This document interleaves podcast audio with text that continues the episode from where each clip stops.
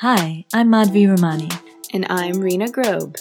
And this is Misinformed, the podcast that keeps you aware of feminist news and culture the easy way. So, Madhvi, what are we talking about today?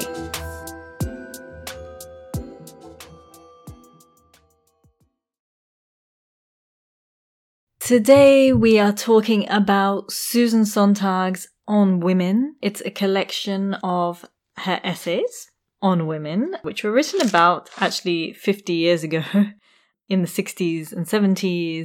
And we just had our first book club offline in Berlin to discuss this. It was so amazing. It was really great. And what I really liked was, first of all, it was all women. And I have to say that when a bunch of women get together, it's always a bit different from when there's a man in the space. Something else happens.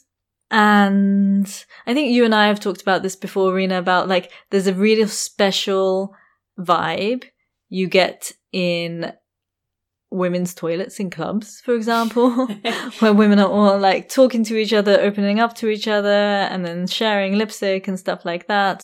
I'm not one of these like defenders of women's toilets, but there is this special vibe of like women-only spaces. And one of the things that our book club was prompted by was, in fact, this book and one of Susan Sontag's passages in which she says women have to learn how to talk to each other, how to organize with each other, and how to communicate in a women's-only space, because the oppressor can never free the oppressed. So it's up to us as secondary citizens in a patriarchal society to gather and also organize ourselves and our thoughts and share our experiences and find our community and things like that. And one of the things that we did not discuss before was, would this be actually women's only space? And yesterday we put it up to a kind of vote and it was unanimously, yes, I don't think any men should be in this space, even though we do have some really great men who listen to the podcast. We have great men who support the podcast, who share it, who are feminists. But that was a really interesting thing that came out of yesterday's meeting. I once worked on an all-female film set, and it was all female behind and in front of the camera, with one exception. There was one man who had a small role in front of the camera. And I, you not know this, used to be in film, used to work on sets, and it was such a different feeling having all women on set. Like, it's still stressful, you know, it's a job, but you felt so much more comfortable and protected, and I don't know, it was a completely different feeling. And I think that all of the things that we've done with our disobedient dinners, we've sort of always tried to recreate this feeling of the women's toilets. And I think, yeah, it's a beautiful thing, and I'm very much in support of it. I have brilliant feminist men in my life, but it's really important, like you say. Yeah, and on the other hand, also not to say that, you know, women are the best ever. In Susan Sontag's book herself, she says she's often surprised by the misogyny that successful women display also towards other women. And in this book, I felt that a little bit with her herself. Not misogyny, but a lack of patience, I would say. You know, for example, in her first essay in this book where she's talking about on aging and how, you know, women never reveal their age and go to the toilets to powder their noses and, like, you know, wear makeup and cover up, you know, because there is only one beauty standard for women, and that is that of the girl, whereas men are allowed to be boys and men, and we're just allowed to be girls. And she calls women who try and keep up this girliness moral idiots. But that's also, I feel like, the frustration of a really intelligent person just trying to be like, can everyone please stop this nonsense? And then just related to this point, I was saying actually stylistically, I really like her style and the strength of her voice, her opinions. She's never, maybe, I don't know. She's like, this is the opinion. This is the thought. It's fully blacked up. I defend my position. Even when feminists like Adrienne Rich are criticizing her. She defends it. Even if an interviewer asks her about, oh, you said this once and then you said, you know, the exact opposite later. And she's like, well, no, I was just developing the same sort of idea in different ways or whatever. She's so confident in her opinion, which seems almost masculine in its confidence. Yeah, so we talked about this yesterday, right? You know, maybe some women, when they are in the corporate world or in like, they try to emulate masculine energy to sort of be successful, or they have this idea that they need to be kind of masculine to be successful. And I think this is a really interesting thing. And I was sort of thinking about, okay, the women that I know, like, for example, in the workplace, how they communicate and who is, you know, communicates in a way that is seen as maybe abrasive or rude, or who communicates in a way that is seen as sort of authoritative or professional, I think, in a way. I'm thinking about, like, do I perceive certain people as being more masculine? Do I perceive certain people as not being necessarily masculine? And I think it's really interesting because the person that I can think of who speaks with the most professionalism and the most competence, I've never interpreted her as masculine, which is very interesting. She does have a very feminine appearance. So, like, she'll often wear pearl necklaces and, like, pink clothes. So she kind of leans into the pink identity a bit. Do you think she's leaning into it, or do you think she's balancing out and making herself acceptable on one hand with her appearance? Because these are things we all do, you know? Like, if you're way too direct and confident as a woman, you get punished for it. It's a thing. The research has shown, you know, like, that it happens. So then to balance out your authoritative confidence, maybe you'll wear pearls and pink. So I've had this conversation with her, hilariously, actually, because she was mentioning that she was going to a professional event and she was just, like, not in the mood to, like, put on a dress and do her hair. And I was like, well, why would you do that? Just wear what you want to wear. And so she was like, all right, I'm just going to wear what I want to wear. So she went with, like, pants, pink high tops, and her pearl necklace. And that, I think, that's just, like, her standard uniform. I'm sure that maybe somewhere along the line it was a strategic idea. She put thought into what, like, how she was dressing and how she was interacting, 100%. Because I do think that she comes across as very intimidating, specifically to men. I think she definitely is. It might be subconscious, but it is definitely strategic choice she's made. But yeah, so I was, like, thinking about the women in my life who I know, who maybe holds more masculine, who holds more feminine energy, and how are they perceived, or how do I perceive them?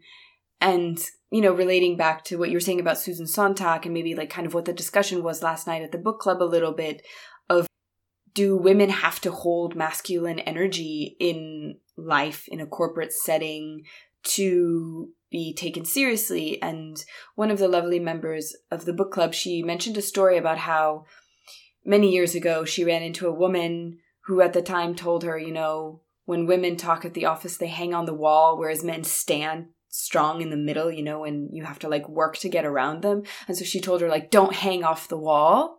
And she also said, since then, when she was in her 20s, she's taken that advice and it helped her a lot in her career to stand in the middle of the corridor and take up space. And the advice there was actually, like, why are you doing a certain thing? Is it to take up less space? Or is it because of you're genuinely just trying to be nice as women are, and there's nothing wrong with that either? Yeah. And I would also make a distinction between, like, masculine energy and patriarchal values. So, like, the office is a space in which maybe status and competitiveness or a certain type of confidence is the standard. But should we be going with all those things because those are kind of toxic? Or should we be going with things, you know, like a lot of women say, for example, I think, you know, blah, blah, blah. And then they're advised not to say, I think, just say the thing. But, like, I think demonstrates a sort of positive value, which is you are acknowledging that you have your subjective point of view and that maybe somebody else has a subjective point of view, and you're inviting more of a negotiation and a conversation and a collaboration, right? But there is a difference between, like, I think patriarchal and also masculine energy, because I think we should all as human beings be able to inhabit, channel all these different energies regardless of our gender and not be punished or, you know, seen as weird for it? But also, are we doing something toxic in this is a different thing also. I think there's a nuance there between those two things. This also led into a conversation last night where I mentioned that, like, whenever I write a Slack message, I feel the need to put all these smiley faces everywhere and really pad out the way I talk with things. And I've noticed that the majority of my male colleagues do not do this. And so I was thinking, should I take a more masculine approach? And then one of the wonderful girls in the book club mentioned, well, why is it that I have to change or women have to change? Maybe it should be that men should change the way they're writing. It was an interesting thought because I've never thought about it like that before. And I've kind of always thought about, you know, it's the women use I think, or we use smileys, or we're, you know, hey, I have a quick question, like the way we communicate in the office or in life or in corporate settings or whatever it is. It's like with so much empathy. I mean, obviously not always, I'm generalizing, but, you know, with empathy and we're kind of socialized and taught to never be in the way and all these things. And of course, there are some things about that that need to be changed. But at the same time, why do we need to change to be more abrasive or to be more harsh or to be more direct? Why can't it be that actually a patriarchal society needs to change so that we all treat each other with more empathy and love? On this note, another book came up quite a few times, actually. It's called Invisible Women, Exposing Data Bias in a World Designed for Men. And it just basically goes through how most data collected on anything is like all based on men, because women are not seen as human, I guess. Mm-hmm. And so, like, you know, their data is not taken into account when it comes to everything, like from clinical tests, for drugs, for temperature in offices. I remember all the women I ever knew used to go into the offices and have to wear extra things because, you know, the temperature is set more men's body temperature than when women's, you know, what they feel comfortable in. So yes, now that women, I mean, women were always in the world, but where they're allowed to occupy more space in the society built by men, yes, that society does need to acknowledge that we're there and we're also fully human and we're 50% of the population and needs to change around us too. Yeah, absolutely. One of the things that came up a couple of times last night when we were discussing this book, you know, her first essay is on the double standard of aging, and then she has an essay on beauty and stuff. And I mean, she wrote a lot of this in the 70s, and I think what really stood out to all of us, just going to generalize, but sort of, you know, was a point of discussion, was this was written about 50 years ago. And it's kind of sad to see how not a lot really has changed. Like, obviously there has been progress and there has been changes, so on and so forth, of course. We're in a different place than we were 50 years ago. But at the end of the day, for women's struggles and the obstacles we have, it's sad that we're in the year 2024, and a lot of us could still relate to this. You would have hoped that 50 years later we would have moved on, and yet... Yeah, I think two things stood out about the fact that this was written 50 years ago. One was, for example, she talks about, say, abortion. And when she talks about abortion rights, she's saying, well, in 20 or 30 years, women will then all have the right to abortion, but that still won't solve the fundamental, structural, systematic position of women. It just makes their lives a bit better and sort of is not good for anyway a total radical system change, which is what's needed to solve the problem of women as secondary citizens. But then when we're all reading that, we're like, no, we haven't solved the problem of abortion. In fact, we're going backwards on this, which is quite interesting. And then the other thing is, for example, there are certain things that men in her book and in her vision are sort of exempt from, for example, this thing about, you know, standards of beauty and aging, which they still apply to women more than ever. I think like cosmetic surgery and Instagram has made this prison for women, the pressure for women has grown because of certain modern things. But not only has it grown for women, it's grown for men as well. And you can see this like in a consumer society. She says that, like, you know, women, they got jobs, but now they've just doubled their work because, you know, they've got to do all the home stuff and the work stuff, which is sort of true. But then not only that, certain spaces, for example, I think more and more women are single, less people are getting married or having kids because of, you know, capitalism, basically. The church has gone, our communities have sort of disappeared. Institution of the family, which she says is a box of sexual repression and a prison for women, and totally wrong. She also acknowledges that there's like warmth and community, and there's something good within this structure, which is why conservatives always want to protect it, because it does still hold some humanity. But even these little structures are disappearing, which means we've all been more and more subjected to being dehumanized, mm-hmm. both men and women. And women are still in the position of having it worse than men, you know, in the hierarchy of being dehumanized. Women have a way harder time than men too.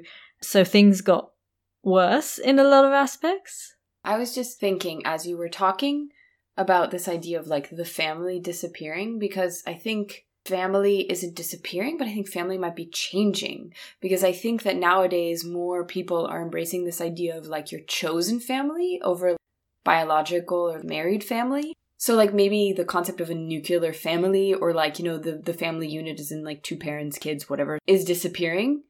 Or maybe not disappearing, but changing. But I think people are like statistically more isolated and lonely than ever. Especially in Berlin, there are good communities and stuff. But I think if we take it on a big trend level, people are getting more isolated. But we see something specifically like, it's been super prevalent in, you know, the LGBTQIA community for ages, this idea of people forming their own chosen families. And I do see a lot more of that happening. And maybe, yeah, we're in Berlin, we're in cities, it's a bit different. But I think that the prevalence of it, because we're in kind of like a liberal artsy bubble, right? I would argue that those are the kind of people who are more likely to move away from the sort of nuclear family. And so those are also the people who are forming their own families and their own communities in a way. Long story short, I think, yeah, that is just in our bubble. But I think also our bubble is the place where the nuclear family is more likely to evolve. But do you not think that people are, because of capitalism, because that we are working more and consuming more and online more, do you not think that in general people have less human connections and less spaces where they're allowed to just be left alone by capitalism? We are being more and more colonized by capitalism, and therefore our humanity is sort of... yeah. Erased 100%. But also on there was an interesting point about, so Susan Sontag is just like, please don't wear makeup, you know. And then somebody came along and said, yeah, but like, you know, now just talking about, you know, men and women and how we've all been like, maybe men have come into this beauty space, you know, with a lot more pressure than ever before as well. She had a really good point, like you're saying. She had a really positive point as well, which was saying, well, you know, for me, makeup is creative play, it's colorful, it's a nice thing you can do. And now people of different genders have got access to that. You know, you see men wearing nail polish and stuff, and I'm not entirely against that either. Like, color is fine and good, you know. And then, yeah, all of this consumerism at the expense of the planet is a whole other thing, of course. I think also the point of, yeah, men are like now engaging more with makeup and nail polish is super important. But I think that it further exposes the patriarchy in a way, because, for example, Harry Styles, right, who is like known for wearing makeup, wearing nail polish, and really like, you know, wearing dresses and stuff.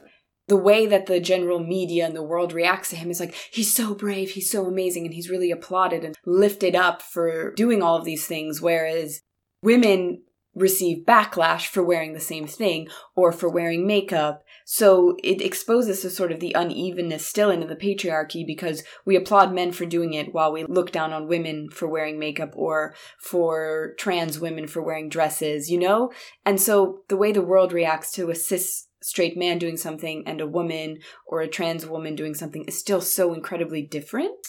It's very interesting what Susan Sontag's solution to this is that she thinks that we should break down the differences between gender as much as possible. So if Harry Styles wearing makeup and, you know, nail polish is kind of good because it shows both men and women can do it, and it also shows the performative nature of gender. It highlights it. But yes, exactly what you're saying is still, like, there are those two things at play also. One of the things that everyone found in this book is that she writes about beauty a lot. And she writes about beauty as a contradiction, like it's something that is sort of natural but also artificial. And what I really like about her as a feminist writer is a lot of the time she goes beyond feminism. So she starts with tribes, you know, they used to make their lips as big as saucers and things like that. That used to be the standard of beauty and it's changing all the time. And now it's butt lifts or whatever. She doesn't talk about that because she was talking in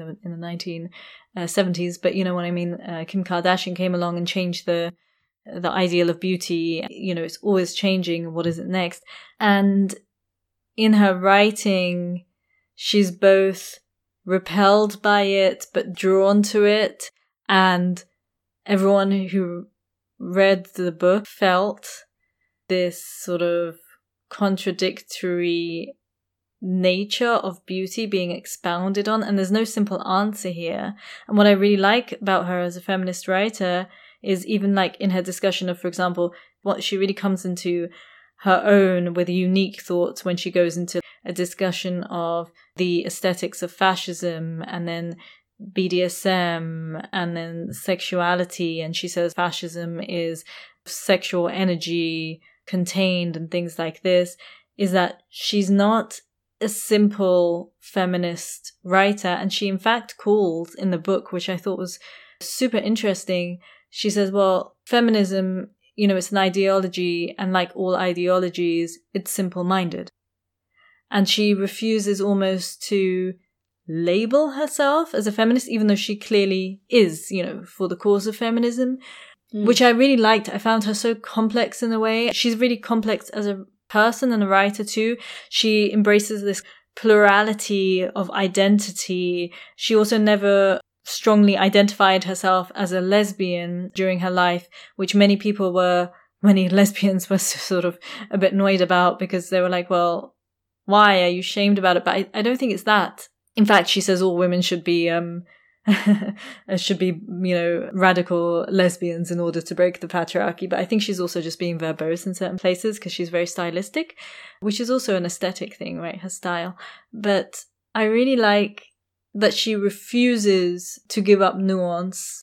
And yesterday, it was really interesting because we met with a lot of different women from different backgrounds and of different ages who joined a feminist book club. And we're talking about, yes, I never really identified with feminism before, but now I really see how it's important or relevant, or, you know, I'm evolving as a feminist, or this is like my view on feminism. And I think this is a really good book to go beyond the obvious, the simple-mindedness of what you think feminism is. I thought it was really interesting that too, a lot of the women who came and who, you know, were talking about how they're first engaging with feminism or they're learning with feminism, they said that once they started learning about it, their first feeling was just anger. And I was like, yes. This is an emotion I can completely identify with. There's so much anger. And I think when you read this book, it makes you even angrier. And her part on fascism was mind-blowing to me for a couple of reasons. One, because I did not realize that Leni Riefenstahl had a career after Nazism. Because I did not learn about her in school. I learned about her at university in a class on totalitarianism and arts and censorship. If you don't know who Leni Riefenstahl is, she is a German filmmaker who basically made propaganda films for the Nazis. Her two famous movies are Triumph of the Will and Olympia, which she both made for the Nazis, just like blatantly propaganda films. And I thought that along with everyone else, she was put on trial and like that was it. But apparently she went on to have a career and she like completely rewrote her narrative and like repositioned herself and like was successful. And I was reading this like, what the actual fuck? She was put on trial, but she got off. And it's also interesting that she's a woman and she got away with it. You know, that's interesting as a fascist woman. But also what Susan Sontag does is not only call her out for, you know, the blatant gaps in her biography and the lies in her biography and stuff, she makes a link, which is beautiful. She makes a link between Riefenstahl's work for 1936 Olympia for the Nazis, and later on, afterwards, you know, in the 60s and 70s, she went and she photographed, she's a great photographer, she photographed tribes in Africa. And Susan Sontag makes a link between these two things and says the underlying values of these two works of art are the same, and the underlying aesthetics are fascist, which is a really astounding link to make, and she argues it so well. And she's, of course, totally right, because she's talking about fascism as the natural end of patriarchy. Like, the logical end of patriarchy for Susan Sontag is fascism. And she makes a link between fascism and repressed sexual homoerotic energy contained, and like this total submission to the state, as you would total submission, you know, in a BDSM sort of scenario to, you know, within leather and all this kind of stuff. I mean, if you live in Berlin and you go to Berghain or something, or, you know, Rammstein, or, you know, the particular German aesthetic, this is really interesting. And also what I just mentioned about her going beyond a feminist framing sometimes is, for example, the Story of O. I don't know if you know the Story of O, but it's a very famous story written by an anonymous woman about submission, and submitting to a sexual will is kind of like, you know, you dehumanize yourself also. But Susan Sontag, she has this great line where she's like, oh, you know, we can draw all sorts of lessons from not very good material. So she's saying the Story of O is not very good material, but in the history of like erotic writing, it's actually a really significant work. It's like Marquis de Sade, you know, like it's along this genre.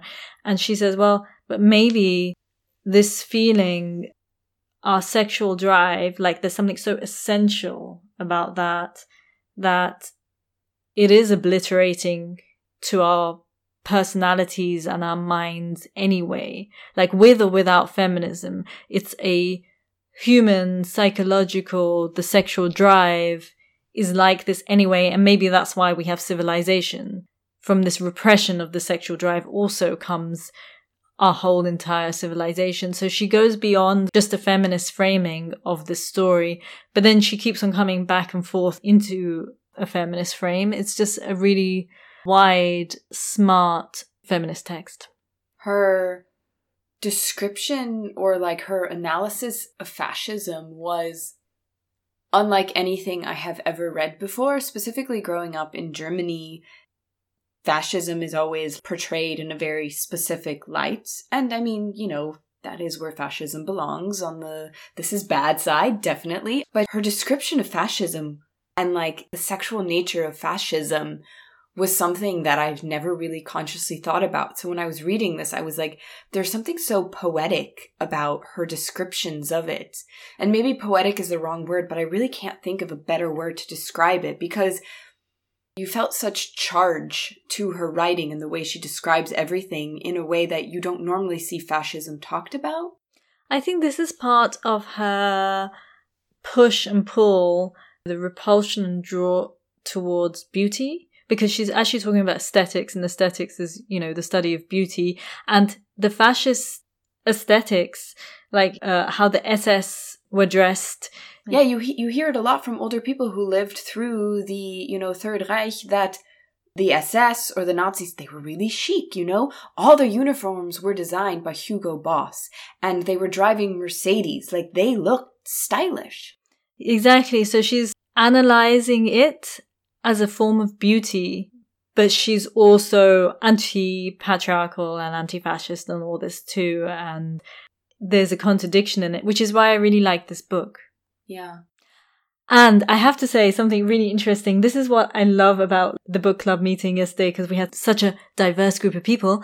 And there was one woman there from Iran, and she said that she had read this book, first of all, in Farsi, and then she reread it in English when she knew that we were going to discuss it in English.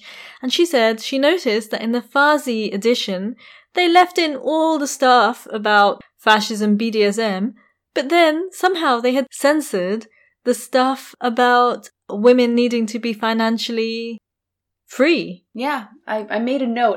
I wrote, independent women disturb power dynamics, and then underneath, censored in Iran. And that was also really fascinating because she also pointed out that like women in Iran actually really like to work because they like to have that other space where they're not just, you know, seen in relation to their families, and they have their own other space, and they are good at being, you know, financially independent and earning and contributing towards the household. So she was confused as to why that bit was anyway censored. But also what's a really important perspective is because Susan Sontag is kind of saying, and you know, a lot of us in the West are like, yeah, all of our work has just increased tenfold, right? Because now you've got to have it all.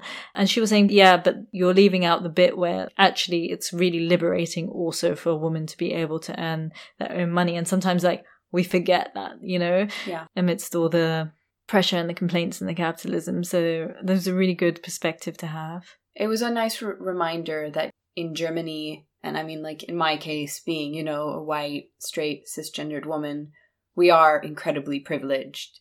Yeah, there's still a really long way to go with feminism, 100% definitely.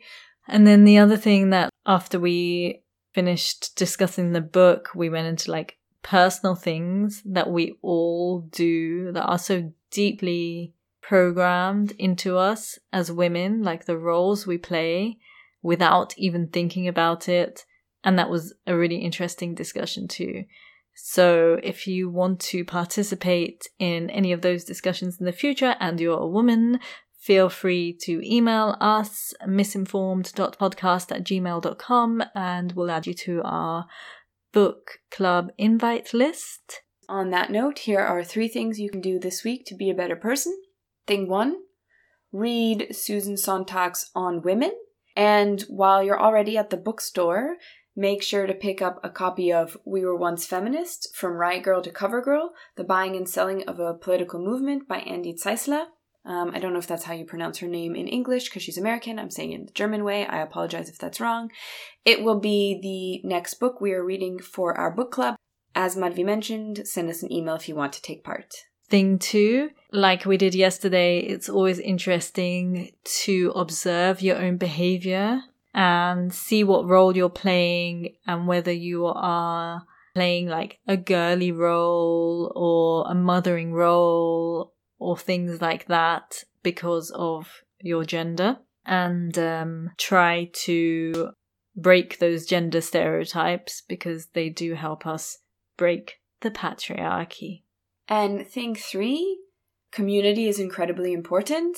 We had such a wonderful time speaking with all these amazing women. This is not another advertisement for a book club, but I think we should all really, specifically as women, invest in our communities, in our female friendships, and really take the time to make sure we nurture them.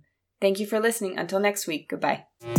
For all links to sources and further reading for this week's episode, subscribe to our newsletter, msinformed.substack.com. Email us if you'd like to come on the show or join our book club, misinformed.podcast@gmail.com. Follow us on Instagram @the_miss_informed. And support the show via Patreon by going to patreon.com/misinformed.